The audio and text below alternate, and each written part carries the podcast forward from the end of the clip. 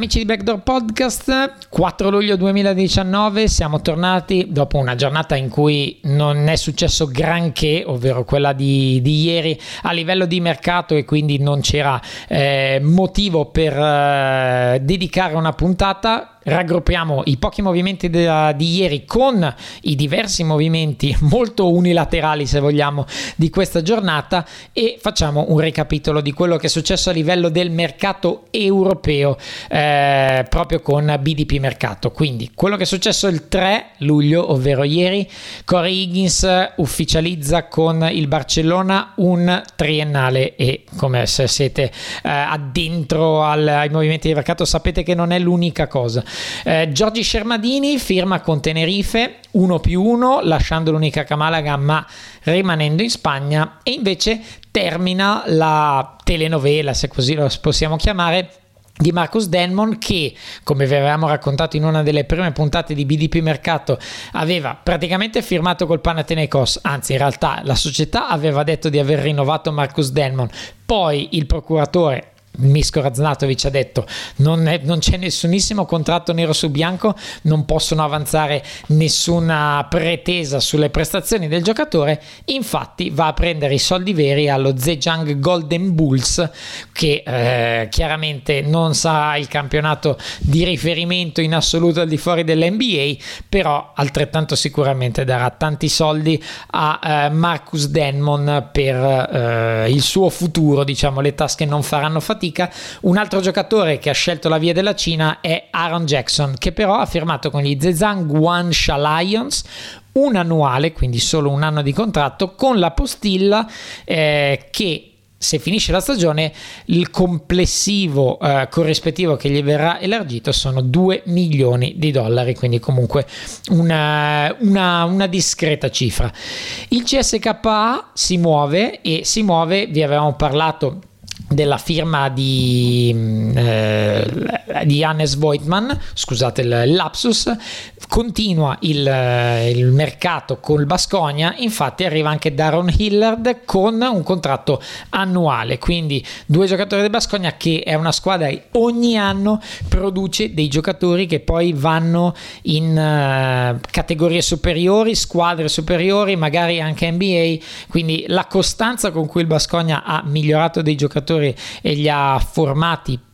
poi a loro discapito perderli in un certo senso è veramente incredibile ed encomiabile. Però se parliamo di Spagna non si può mancare di eh, contemplare quello che sta facendo il Barcellona. Corey Higgins l'abbiamo detto.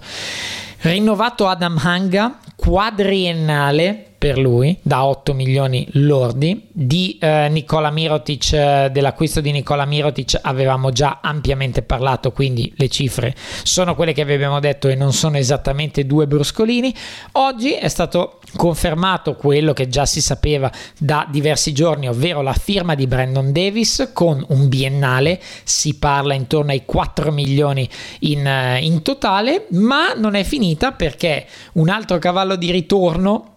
per il Barcellona è Alex Abrines che lascia l'NBA, firma per tre anni, le cifre non sono, non le ho perlomeno trovate, anzi se voi le avete trovate e volete condividerle sulle nostre pagine molto molto volentieri, tre anni per Alex Brines che ovviamente è un giocatore che a livello di Eurolega sposta parecchio, si parla addirittura di Pau Gasol, di un eventuale altro ritorno eh, in maglia blaugrana, onestamente sembra che al Barcellona si siano stufati di veder vincere il Real e ci sta forse poi magari quando analizzeremo i vari roster eh, col talento a disposizione e pesici in panchina bisognerà vedere quanto eh, questi due aspetti possano essere uno complementare all'altro. Ma di certo se facciamo un discorso di carta non, non è facile ricordare un roster recente allestito con così tanta forza così tanto talento.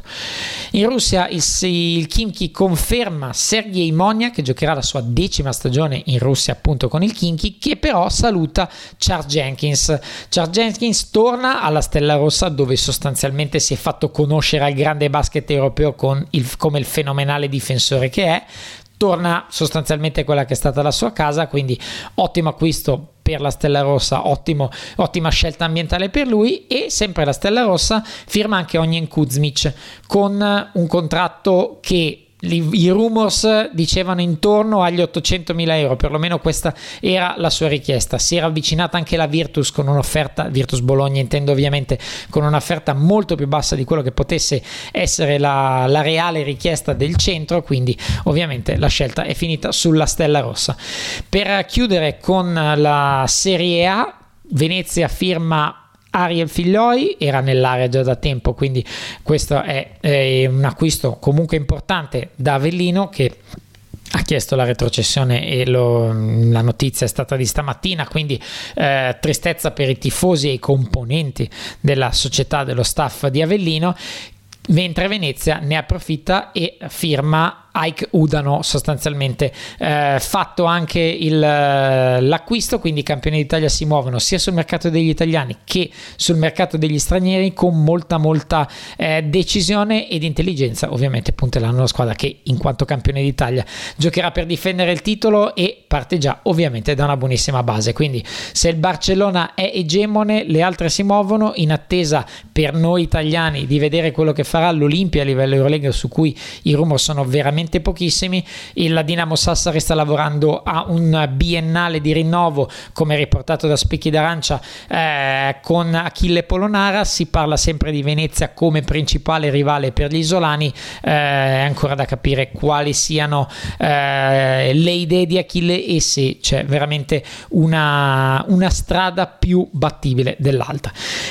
Chiudiamo con l'ultimo rumor di mercato, ovvero quello di Nando De Colò. Nando De Colò ha un'offerta sul tavolo pluriennale del Fenerbace, come riportatoci da media turchi eh, all'interno dei rumor c'è la, la, volontà, la volontà anche del giocatore. A quanto pare, le parti sono molto molto vicine, non si sa perché l'obiettivo NBA ovviamente rimane come già detto tempo fa da De Colò e dal suo agente, però il Fenerbahce sembra veramente in pole position per portarsi a casa le, i servigi del giocatore francese ex CSK a Mosca dopo la perdita ovviamente di Nicolò Melli e Marco Guduric tutti e due andati nell'NBA, quindi probabile che si sbrogli la matassa nella giornata di domani se dovesse firmare al Fenerbace, vedremo nel caso se dovesse andare più per le lunghe cosa succederà. Ora è davvero tutto per quanto riguarda il basket mercato di oggi, grazie BDP Mercato da Simone Mazzola, un saluto e buona serata a tutti.